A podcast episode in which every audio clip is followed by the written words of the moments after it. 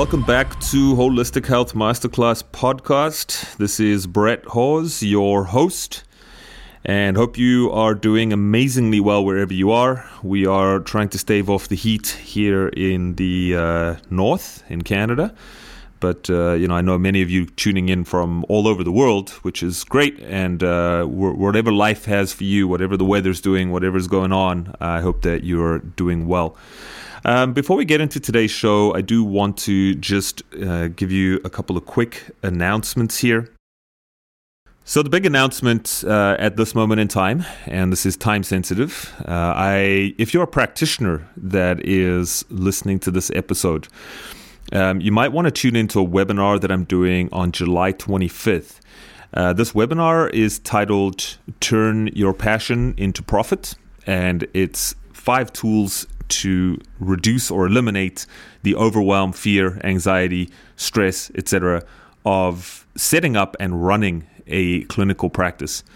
As many of you know, I have been in practice for 15 years myself, and I've taught student practitioners for 12 years. And I know that it's tough out there. It's not without its problems and challenges. And so really I've designed the webinar and some things, which I don't want to give too much away here, but if you're on the mailing list, you're also going to get some things popping up in your inbox over the next few weeks. But basically, I'm on a mission to legitimize and elevate the status of natural medicine because I understand the power of what we do. I get that. But I also understand that a lot of you, if you are a student practitioner, if you're a nutritionist, if you are a recent graduate, if you are a dietitian, a naturopath, whatever your field is, if you deal with nutritional medicine in any way, oftentimes the business side of things is quite elusive. And it's not about making hundreds and hundreds of thousands of dollars. It's not what it is. Really what it is I know that if you're a practitioner listening to this, your main priority or focus is really to help other people and share what you know about natural medicine and holistic healing. And oftentimes that becomes more of a priority than actually putting food on the table and paying our bills, right?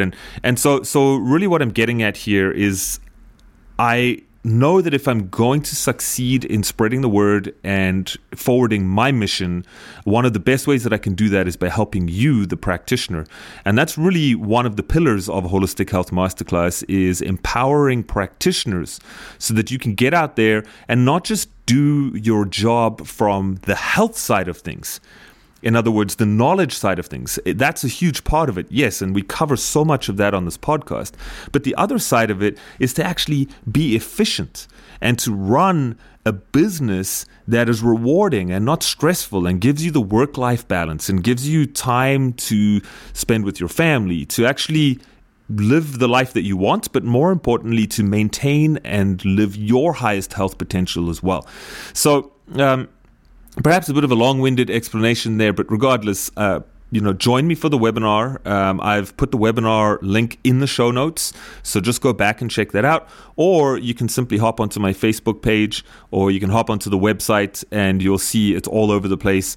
So please register. That's coming up July 25th, and I would love to see you on there. And I will just mention one other announcement here, and I'm just going to sort of put the bird in your ear because I'm very excited about it, but I've got to be patient. I will be launching a series of masterclasses coming up in the next month or two, possibly even sooner. And these are going to be dedicated to certain health conditions. And the goal with the masterclass is for those of you who want to walk away with something concrete and help yourself to heal yourself from whatever it is that you're trying to overcome. I want to be able to provide that type of service for you where we can get on a 2-hour workshop style platform. And this is done online. So wherever you are in the world listening to this, you can tune in anywhere in the world. It will work for everyone. And basically give you the tools and the advice and the guidance that I've pulled from 15 years of practice so that you can go out and help yourself. Okay, so that's coming up. These are going to be sort of bite-sized workshop styles, very, very focused on specific health conditions. And these will be carrying on into the foreseeable future. They will be live, so there will not be any recordings. There will not be anything else. These will be 100% live. And so I'm very, very excited about that because I know a lot of you have been asking me to do stuff like that. And so I'm jumping in with both feet, and that is going to be coming up. Right, so today's episode. I'm super psyched to have my good friend, visionary, really master formulator, Dave Sandoval from Purium Health Products on with me today. And really what our entire discussion revolves around is glyphosate and how to detoxify it with something called Biome Medic. If you're tuning in from Europe, this product goes by the name of Gut Harmony. Check out the links in the show notes. There's links to both of them, whether you're in North America or whether you are in the EU. And there are discount and coupon codes there as well. So check those out. All right, those don't expire. But basically, glyphosate is a herbicide that's used worldwide. It actually accounts for 63% of all agricultural chemicals used, being linked to 9 different diseases, if not more, and strong, strong links with things like cancer, autism, and of course disrupting our microbiome or our gut bacterial balance. And what Dave has done, Dave's been in the business for a long time. He is considered a master formulator, and he developed a product, Biomedic or Gut Harmony, that has been clinically and scientifically proven to remove glyphosate from your body. So again, check out the show notes because I've summarized the clinical trial that's been done. It's also the only product to receive gold standard detox certification from the Detox Project in Europe. But check out the show notes. In inflammation reduction, improvement in leaky gut or intestinal barrier function, improvement in intestinal immunity, so food reactions, food allergies, and so on. I don't want to get too far into the nitty-gritty here, but I just, again, encourage you to go back and click on the show notes and just check out what I've got for you there. There's a ton of resources. There's some other links so you can educate yourself. And, just hop into today's show and sink your teeth in, because glyphosate's not going away anytime soon. All right, there's a lot of folks working to get a ban to really try and stop companies from using it, but that's a long road. And the only solution we really have now is to rely on something like Biomedic and, of course, eat organic to really help prevent exposure and to detoxify our bodies from this pretty brutal chemical. As always, if you do enjoy the show, please consider sharing, subscribing, reviewing, whatever it is that you can do to help us get the word out and continue to bring you awesome episodes like this. Right, so I'm going to leave it at that. If you do have any questions or queries about Biomedic, as I said, there are discount coupon codes. Check out the show notes. But feel free to shoot me a message, brett@holistichealthmasterclass.com. Happy to answer any questions you might have and steer you in the right direction. And we'll leave it at that. And let's hop on the call with Dave Sandoval.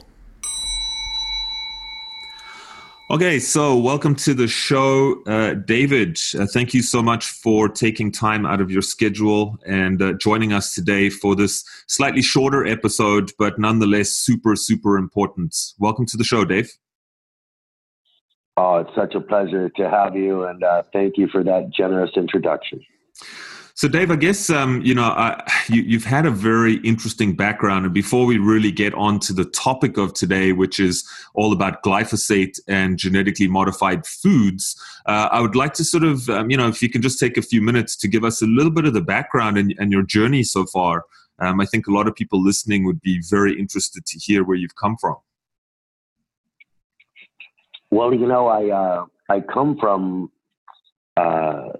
the perspective of this mission that I'm on, that this incredible battle that I find ourselves in as in humanity for our very existence, for our very survival, in the face of what has been nothing short of dramatic and traumatic changes that are unique to the last 100 years, that are completely man-made, and have accelerated like at lightning speed, over the last 50 years. And so where I came from is what inspired that journey. And I was,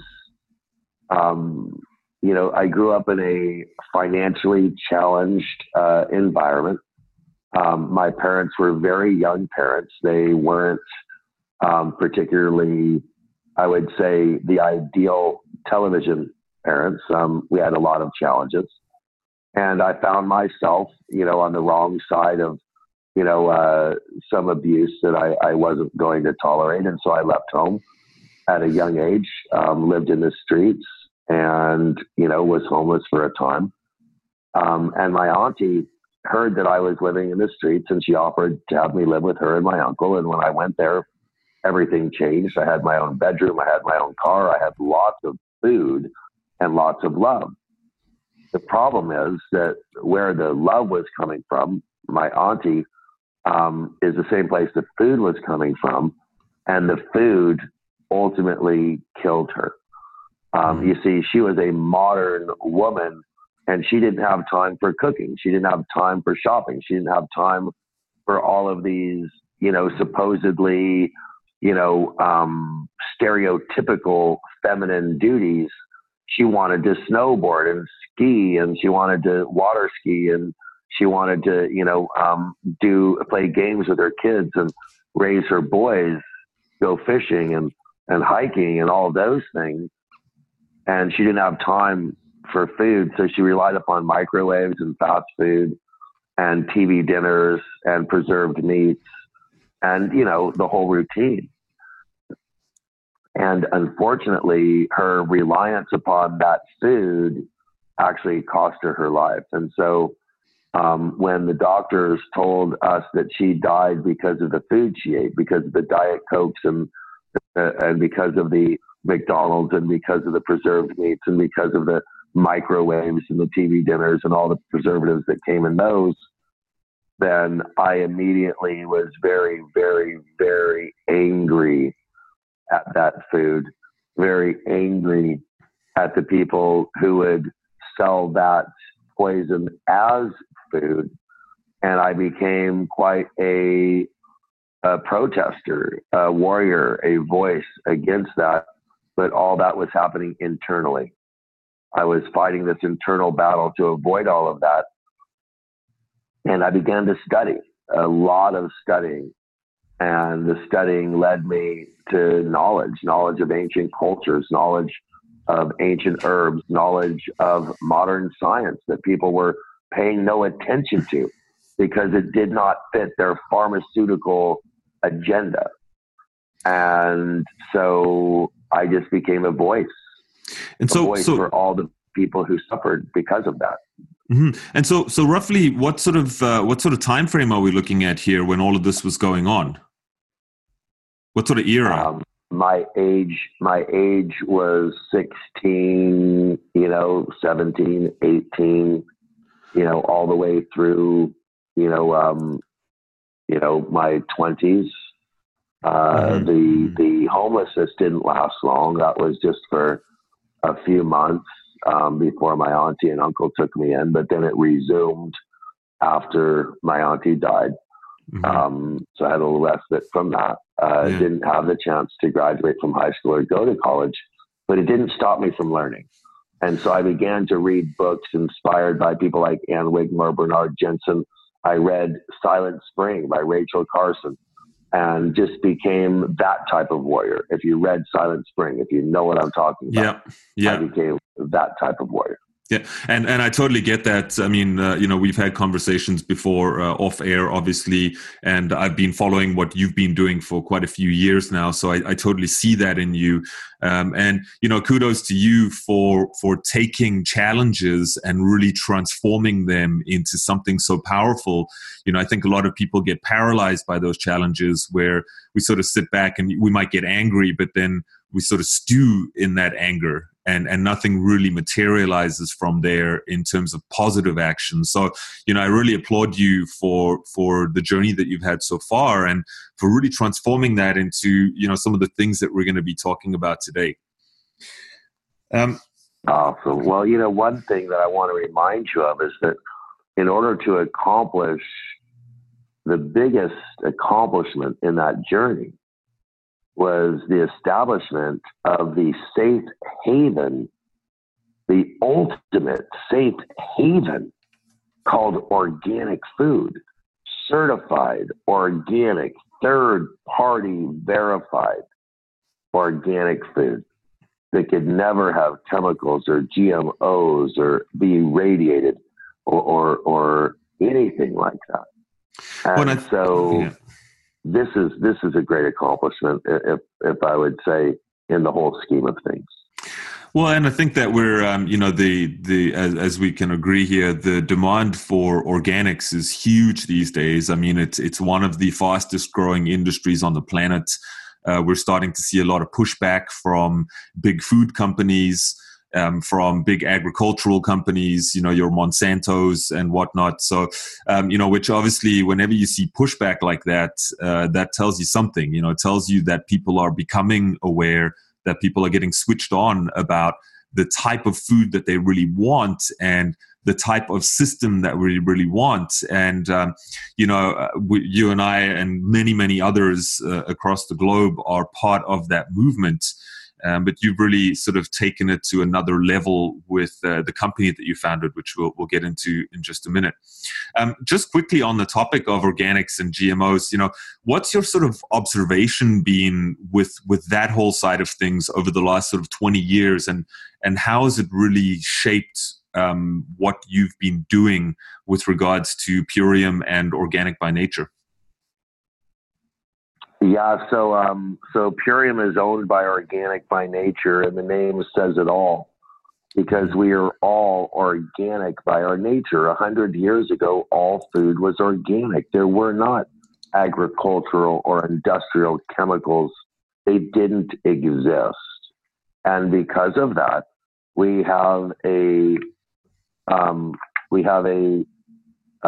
huge challenge. And once you have dirtied up the planet, how do you clean up the planet? And so, you know, the answer is, of course, first let people know the difference. What does it look like? What does dirty look like? What does clean look like? And so they could make better choices. And once you teach them to make better choices, you have to give them the opportunity to have, access. The knowledge should not be separate from the access. So if you have the knowledge that you should, whatever it is, drink so much pure water every day, but you don't have access to pure water. And if you have the knowledge that you should, have organic vegetables, but you don't have access to organic vegetables, but you had to connect the dots, and that's what I like to do. Mm-hmm. And you seem to have quite the knack for that as well, especially with a lot of the sort of educational things that you do, the sort of knowledge of ingredients and whatnot that you've sort of disseminated over many decades, and now finally sort of are delivering with some of the products that you guys are selling. So I want to sort of wind things forward a little bit here, just because I know that our time is precious today. And what particularly piqued your interest in GMOs and particularly glyphosate? And perhaps you could, we've obviously done a couple of shows before this around the topic of what glyphosate is. For those of you listening, if you have not brushed up on this, you don't know what it is, we'll just get Dave to give a real quick 2-minute intro onto what glyphosate is. And then if you can also share with us, how did you get into really wanting to tackle this problem? And we'll talk obviously about the measures that you've taken in just a few minutes. So how did you get into this? Well, the truth of the matter is that it started with what we call the promise. And the promise was that we were 100% pure, no binders, no fillers, no excipients. And that means no microcrystalline cellulose, no silica dioxide, no magnesium stearate, which have all been proven to be either super, super bad for you or totally toxic. Like there, you know what I mean? Like there's nothing good about any of those things. And they were in so much food. And then we wanted to take artificial colors, artificial sweeteners, artificial flavors, artificial preservatives out of food, period. And so that's part of our promise, much less, you know, vitamins and minerals. And then we wanted to make sure there were no irradiated ingredients, no homogenized ingredients. You know, we wanted to keep away pasteurized ingredients. We wanted to, you know, have living food. And so we set those standards, and we didn't know anything about glyphosate. It just was covered under the umbrella that we would never have any chemicals, preservatives, additives, nothing ever in our food, the pure food promise.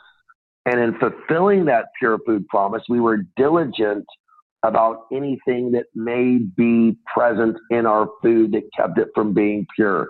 And that's when we discovered that even non-GMO foods, we thought the problem was genetically modified food, and it certainly is a problem.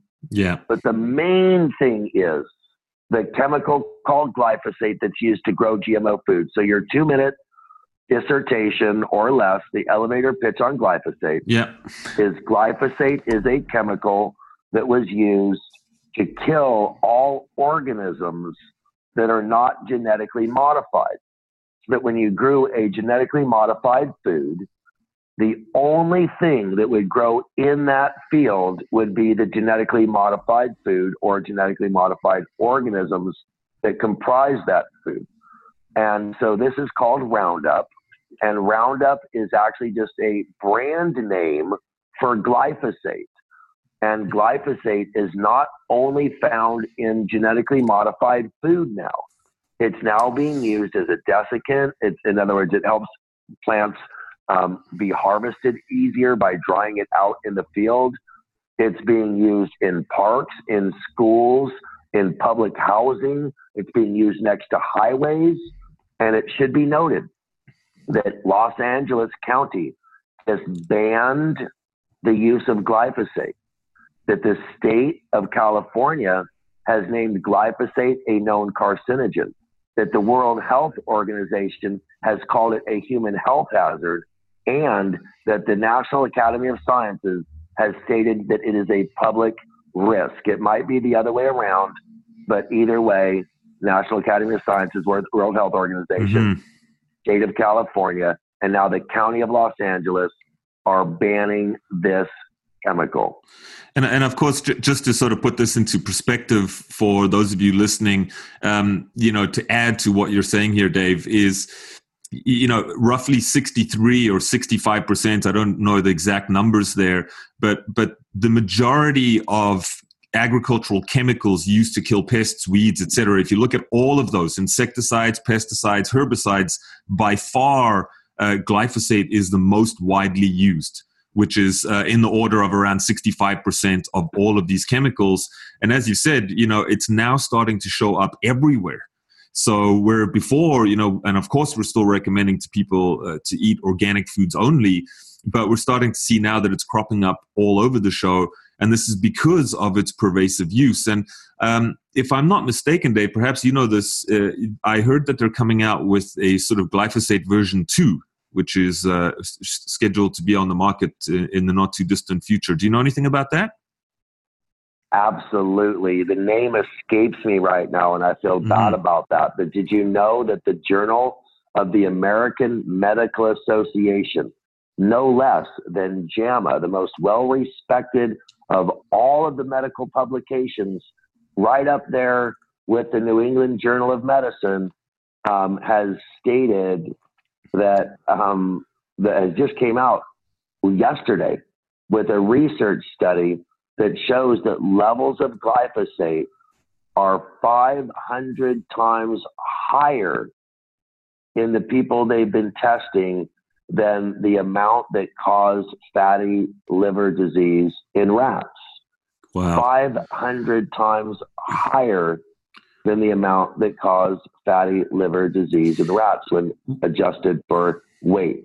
Yeah, which is mind blowing. I mean, if you think about this, you know, all of the stuff, World Health Organization, you know, everything that you've just said, which a lot of our listeners know, but you know, the question begs, like, why are we still using this stuff? You know, why is it? You know, we're now starting to find this in vaccines. Even we're starting to find it, you know, creeping up the food chain. You know, which just blows my mind as to how we can still be using this stuff, and not even just a little bit. I mean, we're using it en masse, and we're now trying to develop even more, you know, along the same lines. Now let's let's take that directly between the eyes. In nature, everything imbalances itself by blocking, suppressing, or repairing. So let's say that you have the sun that could hurt you. Well, you could block it by having an umbrella. You know, you could block it, by being on the side of the earth that the sun doesn't shine on. You could be a vampire. Just go to the side of the, you know, you could suppress it by using an umbrella or sunscreen or something like that. But ultimately, damage is going to happen to you. And so then you need to repair it. Now, in our body, we have an enzyme called superoxide dismutase. And we've learned that while astaxanthin could block, or superxanthin could block the sun and mitigate and lessen the effect of sun, in the end, there will be some of the radiation and ultraviolet that gets through and damages you. And that's when the enzyme superoxide dismutase has actually been proven to be able to repair that damage. So repairing damage is the most rare thing in all of nature, okay? So because of that, blocking and suppressing is what most plants do in order to protect themselves. Big leaves, or they grow underneath a shade, or whatever it might be. Mm-hmm. So now what we've done is we have seen that we cannot block Monsanto from proliferating this chemical, because even when we try, they'll come out with another chemical. We try to suppress our exposure to it by eating non-GMO and organic foods. But now that we find the non-GMO foods are no longer under that umbrella, only organic is, because so many chemicals are used in non-GMO foods as well. That's right. And so we're left, my friend, we are left to the ultimate. And that's to try to repair the rarest thing that is possible in nature, the repairing of damage done. And this is where we have done something at an unprecedented level. Yeah. Our preclinical double-blind studies have shown that we could actually do that. Mm-hmm. And so we'll get to that in just a second, because that's definitely, I mean, you know, again, following you on Facebook and seeing this literature being published is very, very inspiring. Gives me a lot of hope. And of course, then, you know, for those listening, this is a valuable tool, which we'll talk about in just a minute. So, you know, just to sort of preface what we're going to talk about here, I think that in a nutshell, what we're saying is, and perhaps you would disagree with this, but I think that what we can agree on, hopefully, is that we're not going to stop our exposure, because glyphosate has just become pervasive. It's now everywhere. And therefore, if we can't stop our exposure, obviously we can take measures to eat organic food, which is the first step, but we know that that on its own is not going to be sufficient. So now we have to fast forward and say, is there something that I can do to help block internally, as well as detoxify, bind, chelate, whatever you want to call it. And then, of course, also repair some of the damage that has been done by glyphosate. And I think that that is where we are in the conversation. And I will open that up and talk about this new product that Purium has unveiled that has been put together by yourself. And this is something called Biome Medic. Again, I'll sort of be doing a show wrap-up towards the end of this, but Biome Medic, as far as I can see, Dave, this has probably created the most buzz within the Purium community that I have seen, and I've been with you guys for quite a few years now. So why don't you lead us into this and sort of, give us the overview of what this is and what it does? Awesome. Well, as we were just discussing a moment ago, this has become pervasive and has been found in 75% of the food supply in the United States, which means that it's very, very, very hard to avoid. If you ever eat at a restaurant or walk through a park or drive down a public highway, there is a very good chance you're being exposed to glyphosate. Now, I want to rewind a little bit. Glyphosate kills all organisms that are not genetically modified. Now, what we have to understand is that we have organisms in our bellies. Mm-hmm. We have organisms called, friendly bacteria that we all know as acidophilus, lactobacillus, and all of these things, right? And these are very important, but they're not genetically modified, obviously. And when this chemical, which is designed to kill all organisms that are not genetically modified, is eaten in our food, and then it goes into our intestinal tract, it affects something called the microbiome. And the microbiome is called the second brain and is the most important part of your body that you have never heard about for most people. Now, we have a highly educated audience, so they know the microbiome is the lower gut. They may not know that it's responsible for 70% of our serotonin, 70% of our neurotransmissions, 70% of our immune function, and it separates all of our waste from things that should be absorbed by the body and things that should be eliminated from the body. Now, I want you to imagine a beautiful lawn of grass with all the million ants crawling across the top of it. Those million ants are actually in our body friendly bacteria, and they're doing a lot of work like busy little ants. And then underneath them, that grass is actually called villi.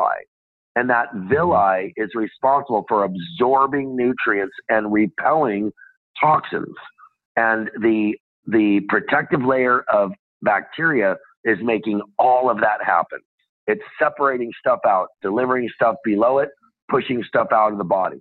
Now, when this chemical kills those beautiful friendly bacteria, then unfortunately, those villi get exposed and they begin to die. Suddenly, the process is reversed. We are absorbing toxins and kicking out nutrients. In order to repair this, we have designed a combination of ingredients that works like a tag team of superheroes. First of all, we have humic and fulvic acid and fulvic ore, which are going to act like chelators to dig deep and to lift the chemical out of the tissue. Then we have something called Lactospore. Lactospore is the spore of Lactobacillus bacteria. And each spore could explode into 500 million of the Lactospore bacteria. And so we put all of these hundreds of thousands of spores into the gut, and then they explode and create billions and billions and billions of little workers that are going to kick out the chemical. So imagine that you lifted it up and then blew it out, lift it up and blow it out. That might be a little too graphic of a term. Move it out might be better. The bottom line is that once that is done, we have another clinically proven ingredient called Prebiosure that is clinically proven to lengthen and strengthen the villi after they've been damaged. So we have the whole thing. We're getting rid of the reason for the damage. We are then restoring the bacteria that were killed. We're then growing up the villi that have been damaged, and it is unprecedented. Mm-hmm. And I mean, I'm going to sort of add a couple things there as well. For those of you who don't know, fulvic acid has been one of my sort of personal heroes in my own practice for well over 10 years now. Well known, I mean, tons and tons of research, as you know, Dave, as a chelator, as a binder, It improves all nutrient absorption and is well known as a modulator. As a modulator, as an antioxidant. The list goes on and on, which is why I routinely use fulvic acid as part of many of my protocols. So, I understand why you put that in there. And the probiotic in here, this Lactospore, just correct me if I'm wrong, but if I'm not mistaken, this is actually the most rapidly colonizing type of bacteria on the market or that we know of. Is that correct? Oh, yeah. Clinically proven. And also, remember, completely shelf stable. No heat could hurt it. It doesn't get destroyed in your gastric juices. So it's stable, stable towards HCl and stomach acid, right? It's resistant to that. Exactly. That's okay. What makes it so amazing. Mm-hmm. And talk to me a little bit about this, the Prebiosure, because, the obvious question now that is going to come up with some people is it has been manufactured on wheat germ extract, right?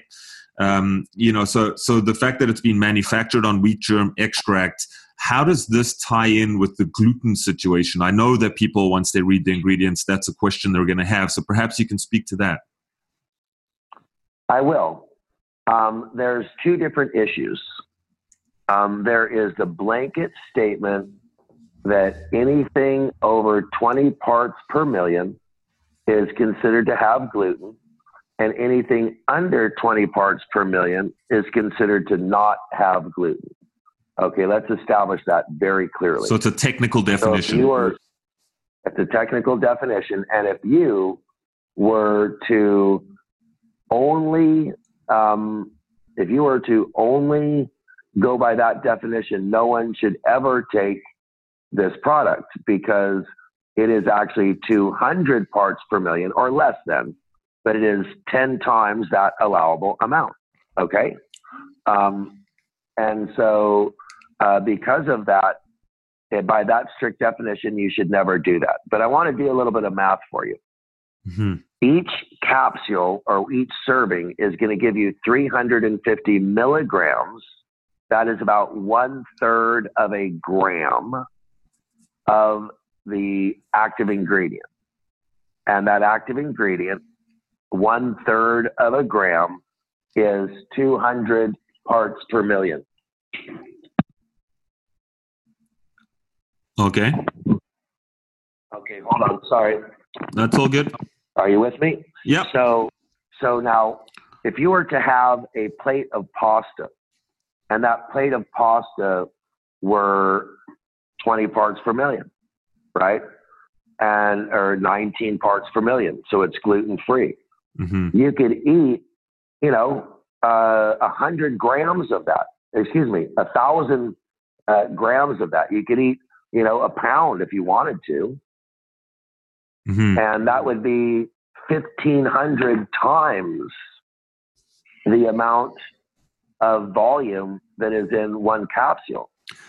Yeah, so what you're talking about, just to boil it down here, what you're talking about is 20, when you're talking parts per million, you're talking ratios, but you're not really talking gram for gram. So, you might have a gluten-free pasta that's 19 parts per million, but you're not going to sit down and eat one capsule's worth of pasta. You're going to sit down and eat a whole bowl, which gram that's value, right. You're going to be getting quite a lot is I think what you're getting at. Yes, yeah, exactly. Mm-hmm. Absolutely. And so if you look at the amount of gluten that is actually in, a gluten-free pasta, that's 10 parts per million, which is considered really low, mm-hmm. right? It's going to be a lot more gluten than is in a serving of BioSure. Yeah. A serving of the Biome Medic. And so if through that analysis, it just seems almost ludicrous to consider it as a threat. But mm-hmm. at the same time, what we have done is we have tried to remind the people who are taking the gluten-free products that they're almost always made from tapioca and corn and all of these things that are really unhealthy, in the long term, probably genetically modified in the long term, probably containing glyphosate that's destroying their microbiome And if you are celiac, the last thing you need is to have your microbiome destroyed. Absolutely. It probably is already destroyed. Yes, rebuilding your microbiome may be the number one thing that a celiac could do to build up their immunity and to protect their gut. And so not only do I personally believe that celiacs should not avoid this, I personally believe it may be the most important thing for celiacs ever. Which makes perfectly good sense. And, putting it into a numbers perspective, I think that makes a lot of sense. And of course, also looking at what the positives are versus what the quote unquote potential risks might be. I think it's a no brainer. You know, we're talking about something that the benefits far outweigh any potential negative consequences, if there are any at all. And, you know, which brings me on the point of the clinical trials. You know, you mentioned this before. Obviously, I've looked at some of them already, but perhaps you can share some of the key findings here with regards to what has been found in the clinical trials. What have you been looking at? What has been tested, and what have the results been? Awesome. Well, I think that this is the cool part, is that we were able to cross-validate in a huge way with two different biomarkers. And the first is C-reactive protein. Now, every cardiologist and everybody who knows anything about disease knows that C-reactive protein is this highly inflammatory, it is a biomarker for inflammation. C-reactive protein is highly inflammatory and is very dangerous to the body. Correct. Any level above 2 is considered bad. Anything close to 1 is considered really good. And our test subjects had an average of around 3.75. Wow. Okay. Which is nearly, it might have been, some people had 4.75 and higher, but the average is 3.75. At the end of our study, the average was 1.2, which was well below 2, almost to 1. And we had some people that were reduced well below 1 to 0.05. Wow. And so we had this, people who were already in the healthy level got healthier, and people who were very unhealthy got well within the healthy level of C-reactive protein. Now, why is that important? Because C-reactive protein is a physiological reaction to what else? Chemicals in the body. Sure. So the 75% reduction in C-reactive protein matched up with a 74.5% reduction in glyphosate. 74.5% reduction to 75% in those two biomarkers, which are related, in only 6 weeks. Which is huge. I mean, I don't know of anything else that does that. You know, I just want to sort of add here my 2 cents on C-reactive protein, because, you know, yes, it's used by a lot of cardiologists and heart doctors and whatnot, but C-reactive protein itself being indicative of inflammation in the body, this inflammation can be anywhere in the body, right? So anyone with inflammatory bowel disease, this is your celiacs, your ulcerative colitis, your Crohn's disease, anything like that, food allergies, all of that sort of stuff is going to create localized inflammation in the gut. And of course, then if you have leaky gut, this is now going to become, you know, spread throughout the body. This could be in the joints. This could be in the cardiovascular system. Of course, diabetics are well known to have high inflammatory markers. So I think the implication here with something so simple is that reducing your overall inflammation in your body can really have profound effects on virtually all health-related conditions, right? You know, characterized by inflammation. So I think that's huge. And the fact that glyphosate was reduced by 75% is absolutely phenomenal, especially in 6 weeks. I mean, that's just huge. Yeah, and remember, osteoarthritis and these things are very much related to that. And probably the one thing people don't realize is that our capillaries carry far more, like they do a lot more work than our veins because they're so much longer. And when our capillaries are affected, they're affected by inflammation.